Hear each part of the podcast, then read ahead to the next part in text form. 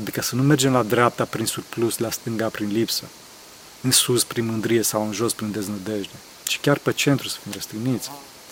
Înțelegeți? E nevoie de răstignirea minții noastre, de conducător duhovnicesc în fața căruia să ne deschidem.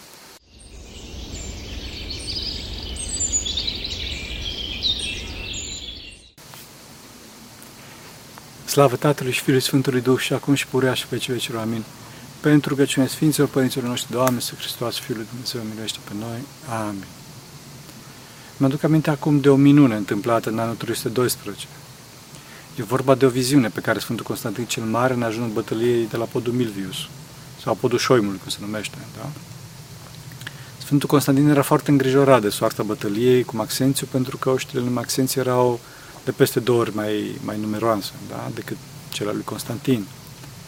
În această situație, Sfântul Constantin are viziunea unei cruci luminoase înălțate pe cer, deasupra soarelui, cu o inscripție care spunea Entutonica.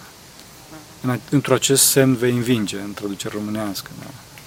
Mai cunoscută este, în general, traducerea latină, In hoc signo vinces, sau vinces, dacă e să folosim uh, pronunția latină.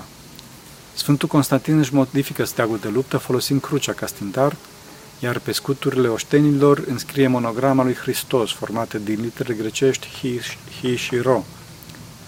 Și într-adevăr, într-un semnul cruci înălțate, Sfântul Constantin câștigă cu ajutorul lui Dumnezeu, în pofidă oricărui așteptări, o răstănătoare victorie. O victorie care a schimbat uh, istoria, să știți, în care, victorie în care a murit și Maxențiu.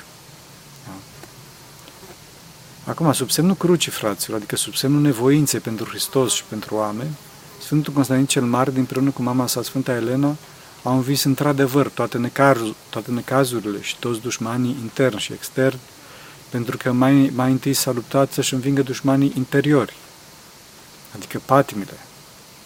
Trebuie să știți, fraților, că pentru a fi conducător adevărat peste un imperiu, trebuie ca cineva să fie conducător bun peste o comunitate. Ca să fie cineva conducător bun peste o comunitate, cineva trebuie să știe cum să-și conducă și să gestioneze cu dragoste familia. Pentru a reuși să gestioneze cu dragoste familia, trebuie să știe cum să se conducă pe sine. Pe sine. Și asta se poate realiza numai prin cruce, numai prin nevoința iubirii față de ceilalți. Și, bineînțeles, prin nebușirea patimilor, a păcatelor și a plăcerilor păcătoase. Astfel, Sfântul Constantin, pentru o mare nevoință, o mare nevoință împotriva răului din sine, și din Imperiu după aceea, bineînțeles, a reușit să devină un mare sfânt, mare sfânt tocmai cu apostolii. Trebuie să știți că cinstirea asta ca sfânt a început uh, la scurt după moartea sa. Acum, văzând puterea crucii, Sfânta Elena, atunci când a fost în pelerinaj la locurile sfinte, s-a ocupat în mod special de găsirea Sfintei Cruci. Cred că știți povestea. Sfânta Elena a aflat de la localnicii de acolo unde fusese aruncate, aruncate cele trei cruci, cele trei cruci de la răstignirea Mântuitorului. Da? Locul era dificil pentru că, de fapt, baza Golgotei, unde erau aruncate crucile, era o groapă de gunoi. Muncitorii puși de Sfânta Elena au săpat și în cele din urmă au găsit cele trei cruci, însă nimeni nu știa care este crucea Domnului și care sunt crucile pe care au fost răstigniți cei doi tâlhari. Acum, după cum spun cele mai multe surse, Sfânta Elena a găsit un om mort pe care îl duceau la groapă și a pus uh, pe rând crucile peste el și desigur că la crucea Domnului mortul a înviat. Înțelegeți? Altă variantă vorbește despre o aristocrată foarte bolnavă peste care s-au pus crucile și la crucea Domnului aceasta s-a făcut bine. Ceea ce este însă foarte clar și indiscutabil este faptul că crucea Domnului a fost găsită prin intermediul unei minuni, care arată proprietatea acestea de viață făcătoare, de armă nebiruită împotriva morții. Înțelegeți? Vă dați seama că o mare bucurie a cuprins pe Sfânta Elena și toată mulțimea adunată în jur, care se minuna de minunea întâmplată și doreau să vadă Sfânta Cruce. Însă, desigur că acest lucru nu era posibil. De ce? Datorită că celor ce stăteau, cei care stăteau în față, blocau. și nu puteau să vadă oamenii spate. Din cauza asta, Sfântul Macarie, episcopul Ierusalimului, care reprezintă acolo, a înălțat așa solemn Sfânta Cruce pe o mică înălțime în văzut tuturor, de au zis toți, uh, de strigat toți, Kira Leison, Kira Leison, adică Doamne miluiește. Doamne miluiește. De atunci și până astăzi se sărbătorește acest fapt pe 14 septembrie, adică a doua zi după eveniment. Nu știu dacă știți, înălțarea Sfintei Cruci a avut de fapt uh, loc pe 13 septembrie, 326. De fapt, ca să fiu foarte exact, tot pe 14 septembrie mai comemorăm o a doua înălțare a Sfintei Cruci. Vorba de faptul că după ce perșii au luat Sfânta Cruce ca pradă de război în 614 și au ținut-o 15 ani până când împăratul Heracle i-a învis în război și a dus raca cu Sfânta Cruce înapoi, așa, după asta, când a dus, a dus racla și a depus-o în Biserica Sfântului Mormânt, cu ocazia asta, cu bucuria asta foarte mare, Patriarhul Zaharia al Ierusalimului a ridicat pentru a doua oară în văzut tuturor Sfânta Cruce, tot în 14 septembrie, data asta 14 septembrie 630. Astăzi bucăți mai mari sau mai mici din Sfânta Cruce sunt răspădite toată lumea, cea mai mare bucată cunoscută fiind la mănăstirea Chisropotamu, de Sfântul Munte Atos, aici, în apropiere. Vedeți că este singura sărbătoare în care se înalță un obiect și mai ales uh, acțiunea de înălțare este indisolubil legată de obiectul în sine. De ce? Pentru că Sfânta Cruce este standardul nostru, steagul nostru de luptă, este semnul nostru în care vom învinge. Da?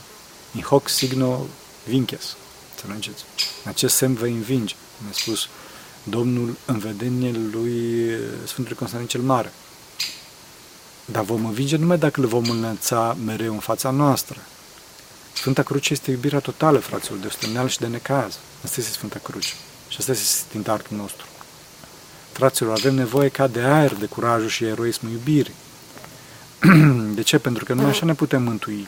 Așa ne putem mântui. De ce? Pentru că mântuirea înseamnă zborul din trup cu o inimă iubitoare și deschisă față de Dumnezeu și față de Adam cel global. De la prima și până la ultima persoană creată în istorie, înțelegeți? Asta este Adam cel global. Plăcerea fraților ne face incapabil de iubire adevărată.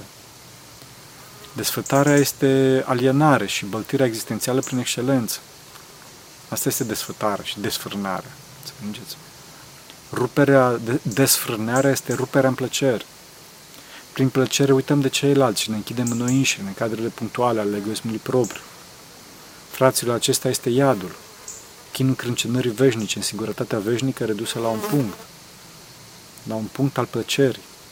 Iadul este foamea nestăvâlită după, după împlinirea tuturor poftelor și a tuturor drepturilor pe care în disperarea egoismului nostru credem că le avem.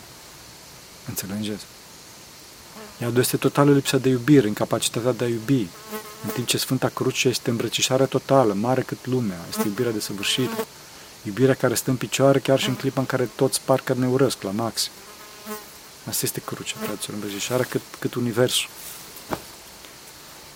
Dacă avem în fața noastră acest sfânt altar pe care s-a jertfit prin răstignire Hristos, atunci vom rezista și vom rezista și noi la acest val al durerii, care e, e înăuntru nostru de obicei, da? înăuntru nostru. Noi credem că e în afară, dar de fapt durerea este înăuntru nostru. Și asta apare în clipa în care se pălmește dragostea. Fraților, fără răbdarea durerii nu vom reuși nimic în viață, să știți. Fraților, durerea este îngăduită pentru curățirea păcatelor, adică a plăcerilor. Că toți avem, toți avem păcate, toți, toți eh, avem părtășie cu plăcerea. Să fim serioși. Cel care nu rabdă durerea sau și mai rău, cel care provoacă altora durerea, omul ăsta se va distruge sub imperiul plăcerii păcatelor, pe care, cum să spun, păcate pe care le, le efectuează și aceste păcate le provoacă durere atât de mare încât nu se le poate ridica. Frațul, toți cei care la școală sau la facultate erau grozavi și șmecheri, nu au reușit în viață. Toți cei care au fugit de crucea cea ușoară, adică de necazul cel ușor, mai mult s-au încărcat cu crucile mai grele, pentru că după o plăcere mare, după un păcat mare, vine o durere mare și mai mare, conform cu legea duhovnicească. Înțelegeți? Fraților, nu trebuie să escaladăm reacția în lanța a păcatelor, a plăcerilor. Adică dacă celălalt mi-a făcut rău, să-i fac și eu un rău și mai mare, numai ca să am satisfacție, să am plăcerea de a mă răzbuna pe el. Fraților, nu așa, nu o să stingem rău cu un rău și mai mare, ci o să anihilăm rău cu bine. Cu bine, fraților. Cu iertare. În clipa în care face rău cuiva, să știți că principalii păgubiți noi suntem. Pentru că ne pierdem pacea interioară, ne pierdem, ne pierdem capacitatea de iubire. Iar iubirea este combustibilul existențial. Nu mai avem combustibil, fraților, nu mai avem hrană pentru sufletul cel veșnic. Și atunci sufletul se stinge, se chircește și se chinuie. Amesit după iubire, chiar dacă poate să afișeze un zâmbet așa, cu gura până urechi. De fapt, fraților, când facem răul, când dăm rău altuia, trebuie noi însuși, însăși să ne umplem de rău pe care îl dăm, nu? pe care îl transmitem celuilalt. Cred că e logic, nu? Dacă, dacă nu ne umplem noi de rău, nu putem, nu putem să facem rău celuilalt. Și deci noi să ne primim păgubiți, fraților. Rău pe care facem celuilalt este de fapt doar ecoul iadului interior. Înțelegeți? De asemenea, dacă încercăm să facem bine, atunci Dumnezeu ne ajută și ne umple de bucurie. Și ne umple de binele care dorim să-L facem. Chiar dacă uneori vasul nostru existențial nu-i pregătit pentru asta și poate să pârâie pe alocuri. Că da, de ce să fac bine, nu știu ce. Frate, fă bine, ai credință. De fapt, cum spuneam, asta e crucea. Efortul de a face bine, efortul de a îmbrățișa pe toți, efortul de a, de a stinge răul cu binele, asta e crucea. Înțelegeți? Deci, sigur, cum spuneam, că principalul și primul mod de a stinge răul cu binele, adică de unde încep toate, așa, este puterea de a ierta. Puterea de a ierta. Puterea de a ierta este prin excelență starea crucificării care duce la înviere. Vedeți că și Hristos pe cruce, asta a zis, da? Asta a zis, Doamne, iartele lor că nu știu ce fac. Prin iertare fraților ajunge la înviere, pentru că iertarea este starea prin excelența inimii iubitoare, mai ales atunci când nu mai găsești niciun motiv de a ierta. Înțelegeți? Prin iertare și din, din, din, din limitările uri. Înțelegeți? Și atunci când nu, nu mai avem motiv de a ierta, atunci trebuie să cerem de la cel atotputernic iubirea sa cea atotputernică. Doamne, dăm iubirea Ta cea atotputernică, atotputernice, dăm iubirea Ta cea atotputernică, ca să putem ierta, să putem depăși această limitare a urii din noi. Înțelegeți? Desigur că toate acestea nu ar, fi, nu ar mai fi necesare dacă nu am mai păcătui. Acum o să spuneți că este imposibil să nu păcătuim. Desigur, lucru care e adevărat. Însă să știți ceva, că dacă ne stărduim să nu păcătuim, dacă ne luptăm să nu păcătuim, atunci chiar dacă nu putem, chiar dacă nu putem, Dumnezeu va veni și ne va da victoria. Victoria parțială aici pe pământ și total în veșnicie. Să știți, fraților, că așa este cu orice patimă, cu orice adicție. Trebuie să ne luptăm pe cruce cu patima respectivă și în clipa în care realizăm că nu o să putem învinge, atunci vine Dumnezeu și ne dă victoria. Înțelegeți? Asta Dumnezeu face intenționat ca să vadă și libertatea noastră prin lupta, noastră, prin lupta noastră și libertatea noastră precum și a tot puternicia sa. Acum o să mă întrebați de ce Dumnezeu nu dă să birui patimile de la început. De ce? Pentru că Dumnezeu are nevoie de expresia libertății noastre, de intenția noastră, ca să arătăm în practică, nu dorim patime. Da, fraților, Dumnezeu nu are nevoie de lupta noastră nereușită ca să slăbim patima, pentru că El, vezi, Doamne, nu e în stare altfel. Nu e în stare să ne slăbească patima. Asta e și hulă, fraților. Din contră, Dumnezeu poate să facă orice, însă Dumnezeu are nevoie de lupta noastră fără sorți de izbândă, da? ca dovadă practică a faptului că vrem, ca expresia libertății noastre, pentru că Dumnezeu cel iubitor nu calcă în picioare libertatea noastră și dacă noi arătăm în practică vrem, Dumnezeu ne dă victoria, curaj, fraților, curaj. Pentru că foarte mulți dintre voi, ă, în clipa în care văd că nu pot să depășească o patimă, se deznădăjduiesc. Nu trebuie să fie asta, fraților, nu trebuie să deznădăjduiți. Din cauza asta m-am repetat și am accentuat foarte mult tema asta. Înțelegeți? Fraților, libertatea presupune cruce, presupune angajament iubitor, presupune osteneală și necaz. Cine fuge, cine fuge de crucea ostenelilor, mai grea și o face. Asta e lege duhovnicească, fraților, nimeni nu, nu, nu scapă. Nimeni nu scapă. Mă adresez acum ales tinerilor care învață. Dragii mei, nu care cumva să credeți că există o formulă magică, un buton, calea celular pe care să-l apăsați ca să reușiți cu adevărat în viață și să învățați dintr-o dată. Fraților, nu există așa ceva. Chiar vă recomand un eseu celebru care se numește chiar așa, No Silver Bullet, de Fred Brooks. Într-o rațiune aproximativă s-ar traduce că nu există buton magic, să zic așa. De fapt, așa ca o scurtă explicație, Silver Bullet, glonțul de argint, adică în folclorul american era glonțul cu proprietăți magice, care putea să ucidă vrăjitoarele și vârcolaci. Eseul, de fapt, vorbește despre managementul complexității problemelor, mă rog, în principal în software, însă este aplicat oriunde. A apărut și într-o carte jubiliară celebră numită The Mythical Man Month. Pe scurt, fraților, fără efort nu ajungem niciunde. Nu există glonț de argint care să ne... Nu există buton care să ne rezolve problemele. Da, desigur, că trebuie să ne rugăm, să întrebăm și să facem ascultare ca să lucrăm mai cu înțelepciune și cu niște brute, nu ca niște brute. Însă totuși, toți suntem daptori cu efortul cruci, pentru că altfel nu ne mântui fraților. Că tot vorbim, vorbim de procesul de învățare. Este bine să luăm notițe, fraților, să respect, să repetăm ideile principale, să fim metodici și chiar să șoptim ceea ce citim. Trebuie să ne nevoim, fraților. De asemenea, din timp în timp, să zic din 50 în 50 de minute ca la școală, facem o scurtă rugăciune ca să ne revenim. Pe de altă parte, să nu cădem în, în, uh, în surmenaj, da, în burnout. Să înțelegeți? Dacă muncim în continuu, randamentul nostru va scădea foarte mult. Mai ales dacă vorbim de orele amiezii și mai ales dacă este cald. În cazul ăsta trebuie să alternăm muncă multă și cu zel și după care o mică, o mică rugăciune, așa ca să ne revenim. După cum vedeți, vă vorbesc despre program, despre program. Înțelegeți?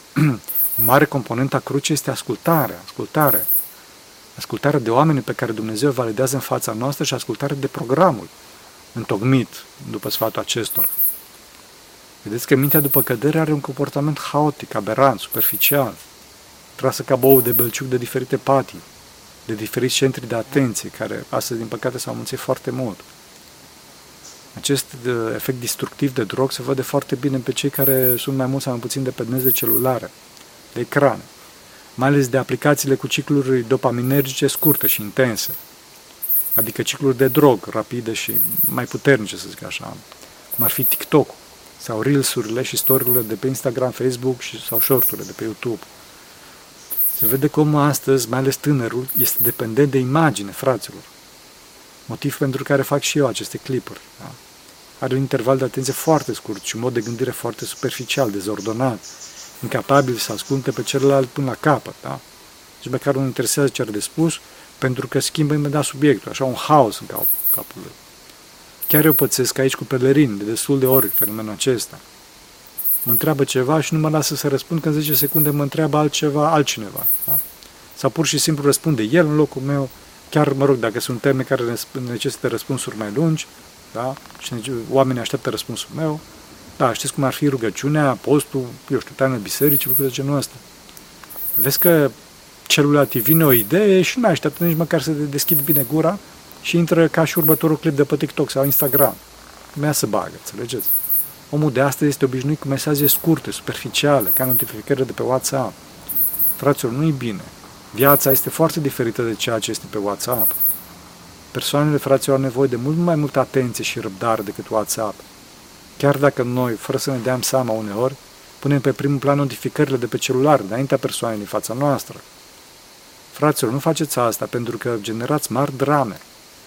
Notificarea de pe telefon mai poate să aștepte, fraților. Nu sunt chestiuni de viață și de moarte. Înțelegeți? Acum, chiar dacă ar fi, celălalt o să înțeleagă. Să știți că problemele la care trebuie să, trebuie să dăm răspuns imediat pe celular, așa, după program mai ales, mă refer, după program, sunt doar 1%, dacă sunt 1%. Înțelegeți? Fraților, puneți telefonul pe silențios, pe mod avion. Funcționează foarte bine butonul ăsta, să știți. Este foarte important să ne răstignim mintea, fraților, să avem program, să o țintuim puțin pe cruce, să nu se miște imediat ce apare impulsul și să fim atenți doar la o singură sarcină pe care o avem de făcut, chiar dacă ni se pare că este plicticoasă sarcina respectivă. Nu imediat mă duc încolo, văd încolo și acolo și așa mai departe. Fraților, trebuie să o țintuim mintea pe cruce, să fie nemișcată. Trebuie să fim atenți, să fim concentrați la persoana pe care o validează Dumnezeu, la persoana pe care Dumnezeu a adus-o în fața noastră. Persoane mult mai presus decât orice notificări, decât orice, orice centru de atenție. Trebuie să învățăm să avem răbdare și să ne smerim. Pentru că altfel această supraexcitare haotică și masiv paralelă care caracterizează mintea noastră astăzi ne va duce la eșecul nostru în viață și la singurătate.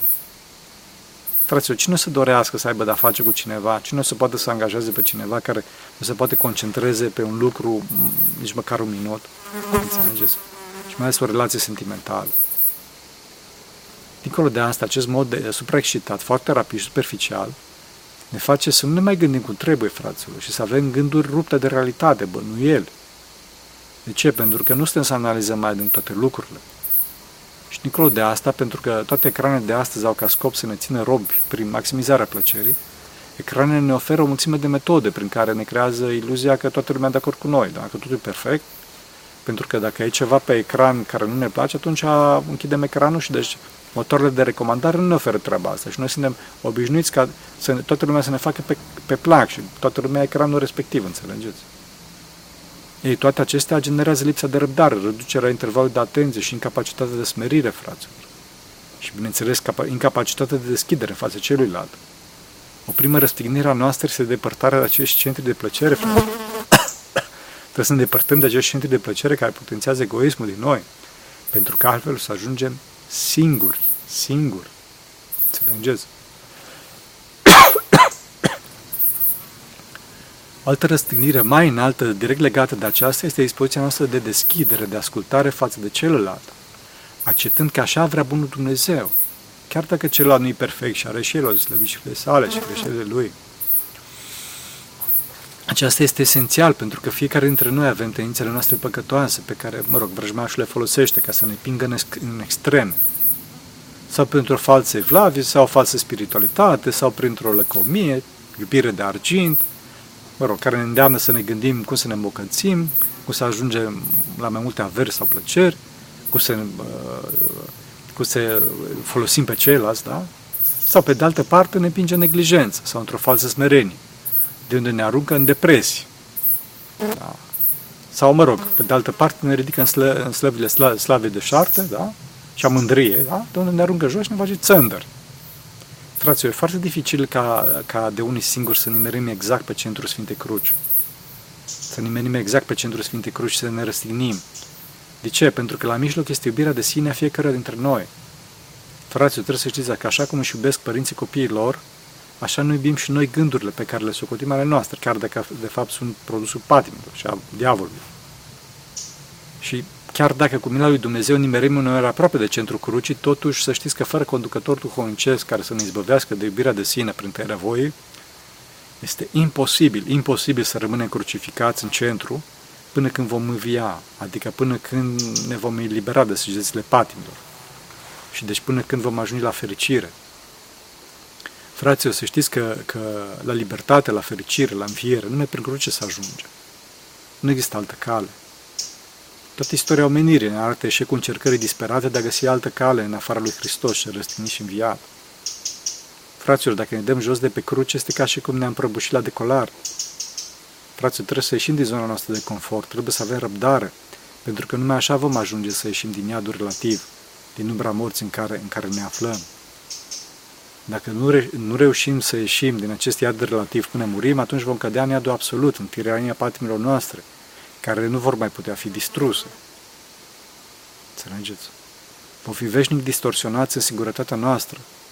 Să știți că din cauza asta ne-a dat Dumnezeu timp ca să învățăm să ne răstignim, ca să învățăm să ne deschidem, ca să învățăm să iubim, ca să învățăm să înviem, să scăpăm de distorsiune, înțelegeți?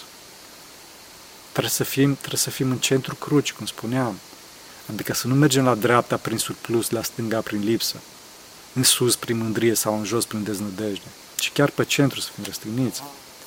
Înțelegeți? E nevoie de răstignirea minții noastre, de conducător duhovnicesc în fața căruia să ne deschide, de, de îndelungă răbdare în timp, de continuă pocăință și mai ales de a nu crede în ce ne spun gândurile. Să nu credem gândurilor, fraților. Pentru că gândurile încearcă să ne mintă cu atracția extremelor, care ne închid în egoismul propriu, care ne fac mintea îngustă, că patima, că patima este îngustă, adică numai la ea se gândește, înțelegeți? dacă patima ne ține robi, atunci ne vom transforma într-un punct, în punctul nostru de vedere din care nu ne putem să ieșim. Înțelegeți? Acum, odată ce păcătuim ca să oprim efectele legii duhovnicești, ca să nu ne înghețăm în punctul nostru de vedere, trebuie să ne generăm noi înșine o durere, prin pocăință, prin spovedanie, prin o sândire și mustrare de sine. Asta ne mustră pe noi înșine, fraților. Și bineînțeles prin deschiderea față de ceilalți, prin ascultare, și mai ales prin deschidere față de Dumnezeu, adică prin rugăciune, prin rugăciune. Adică să ne osândim pe noi înșine totdeauna cu rugăciune către Dumnezeu și cu dor către Dumnezeu. Înțelegeți?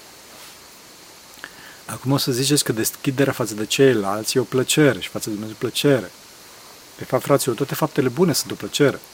Se pentru noi cei căzuți și distorsionați este o durere. De ce? Pentru că omul distorsionat totdeauna caută să-și facă voile, să fie concentrat pe sine însuși. Știți că așa e la început, fraților, cu viața duhovnicească, ca și cu aprinderea focului, da? Adică la început stăm în fric și în întuneric, suflând în foc, chinuindu să facem să aprindă. Nu prea reușim cine știe ce, ba uneori de mai și scuipăm plămânii și nu mai și umplem de fum. Dacă însă avem răbdare, fraților, constanță și nădejde în Dumnezeu, atunci focul se va aprinde și ne vom desfăta de lumina și căldura lui, fără să facem prea mare efort. Doar să punem de gând în cât câte un, așa, un lemnuș, un lemnișor. Așa este și în lupta cu patimile. Dincolo de lupta împotriva patimilor, fraților, crucificarea presupune, bineînțeles, răbdarea în fața ocărilor celorlalți și nedreptăților. Da? Toate astea, ca, toate astea ca și surse de durere ne scot din distorsiunea diferitelor plăceri, fraților. Distorsiunea diferitelor plăceri păcătoase în care intrăm din cauza, mă rog, neputinței noastre și a indeciziei noastre de a face poruncile care duc la răstignire. Fraților, nu ne concentrăm atât pe faptul că celălalt nu face bine și să-l osândim în, în, înăuntru nostru că, eu știu, cine să crede și ce îmi spune ăla și așa mai departe și că nu-i drept. Are grijă Dumnezeu de el, fraților. Cum spuneam, nimeni nu scapă de legea duhovnicească dacă nu se pocăiește. Fraților, noi trebuie să ne concentrăm pe păcatul și pe libertatea noastră, pe liberarea de păcat. Să ne mustrăm pe noi înșine, cum spuneam. Să ne mustrăm pe noi înșine dacă vedem păcat și tulburare înăuntru nostru. Dacă ne mustrăm atunci corul întunecat al omului vechi, da, al lui Adam, se înmoaie și vine pace, vine libertatea. Fraților, legea libertății în Hristos o aflat din Sfânta Scriptură și la Sfinții Părinți. Trăirea însă acestei libertăți vine prin facerea poruncilor. Însă pentru că nimeni nu desăvârșit în acestea, desăvârșirea se ascunde în mod tainic în curcea lui Hristos. Înțelegeți? Asta n-a zis și eu, Ava Marco spus. Citiți-l. Vedeți că biserica este instituția răstignită prin excelență, pentru că are ca, ca și cap pe Hristos, Hristos cel răstignit. Biserica este totdeauna deschisă față de toți, începând de la ajutorul duhovnicesc, mă rog, și până la ajutorul material pe care îl oferă. Nu știu dacă știți, Biserica Ortodoxă Română oferă ca milostine peste 20% din ceea ce primești, ori chiar mai mult. Desigur că procesul acesta, procentul acesta este enorm, enorm comparat cu companiile care câștigă mult mai mult decât biserica. Biserica însă știe că învierea vine prin răstignire, cum spuneam, pentru că Hristos va fi răstignit până la sfârșitul veacului, din cauza păcatelor noastre. Din cauza răstignirii sale, fraților, biserica este atacată, uneori în mod cu totul ilogic. Da. De ce? Pentru că cei care atacă cer perfecțiunea de la membrii bisericii și greșeala uneia din membrii bisericii o extind asupra întregii structuri, în timp ce agresorii sunt plini de păcate, fraților, plini de păcate. De asemenea, dacă li se arată agresorilor păcatul lor și, mă rog, sau al mediului în care se află, și după modelul comportamentului lor, cum fac ei, ei bisericii, extinde problemele uneia din membrii comunității asupra întregii comunități, atunci agresorul se victimizează și spun că nu-i drept. Voi, fraților, să spunem, avem două standarde. Asta e o gândire plină de iubire, de sine și de nedreptate. Însă biserica răstignită se roagă cu iubire pentru acești oameni și face răbdare cu ei, încercând să-i aducă la iubirea lui Hristos, pentru că biserica știe că într acest semn vom învinge, într-un semnul crucii care este armă de pace, biruită biruință. Să ne ajute Bunul Dumnezeu să învingem cu toții, fraților. Vă mulțumesc că stați cu cruce, pe cruce cu mine până acum. Pentru că cine Sfinților Părinților noștri, Doamne, să Hristos, Fiul Dumnezeu, milește pe noi. Amin. Amin.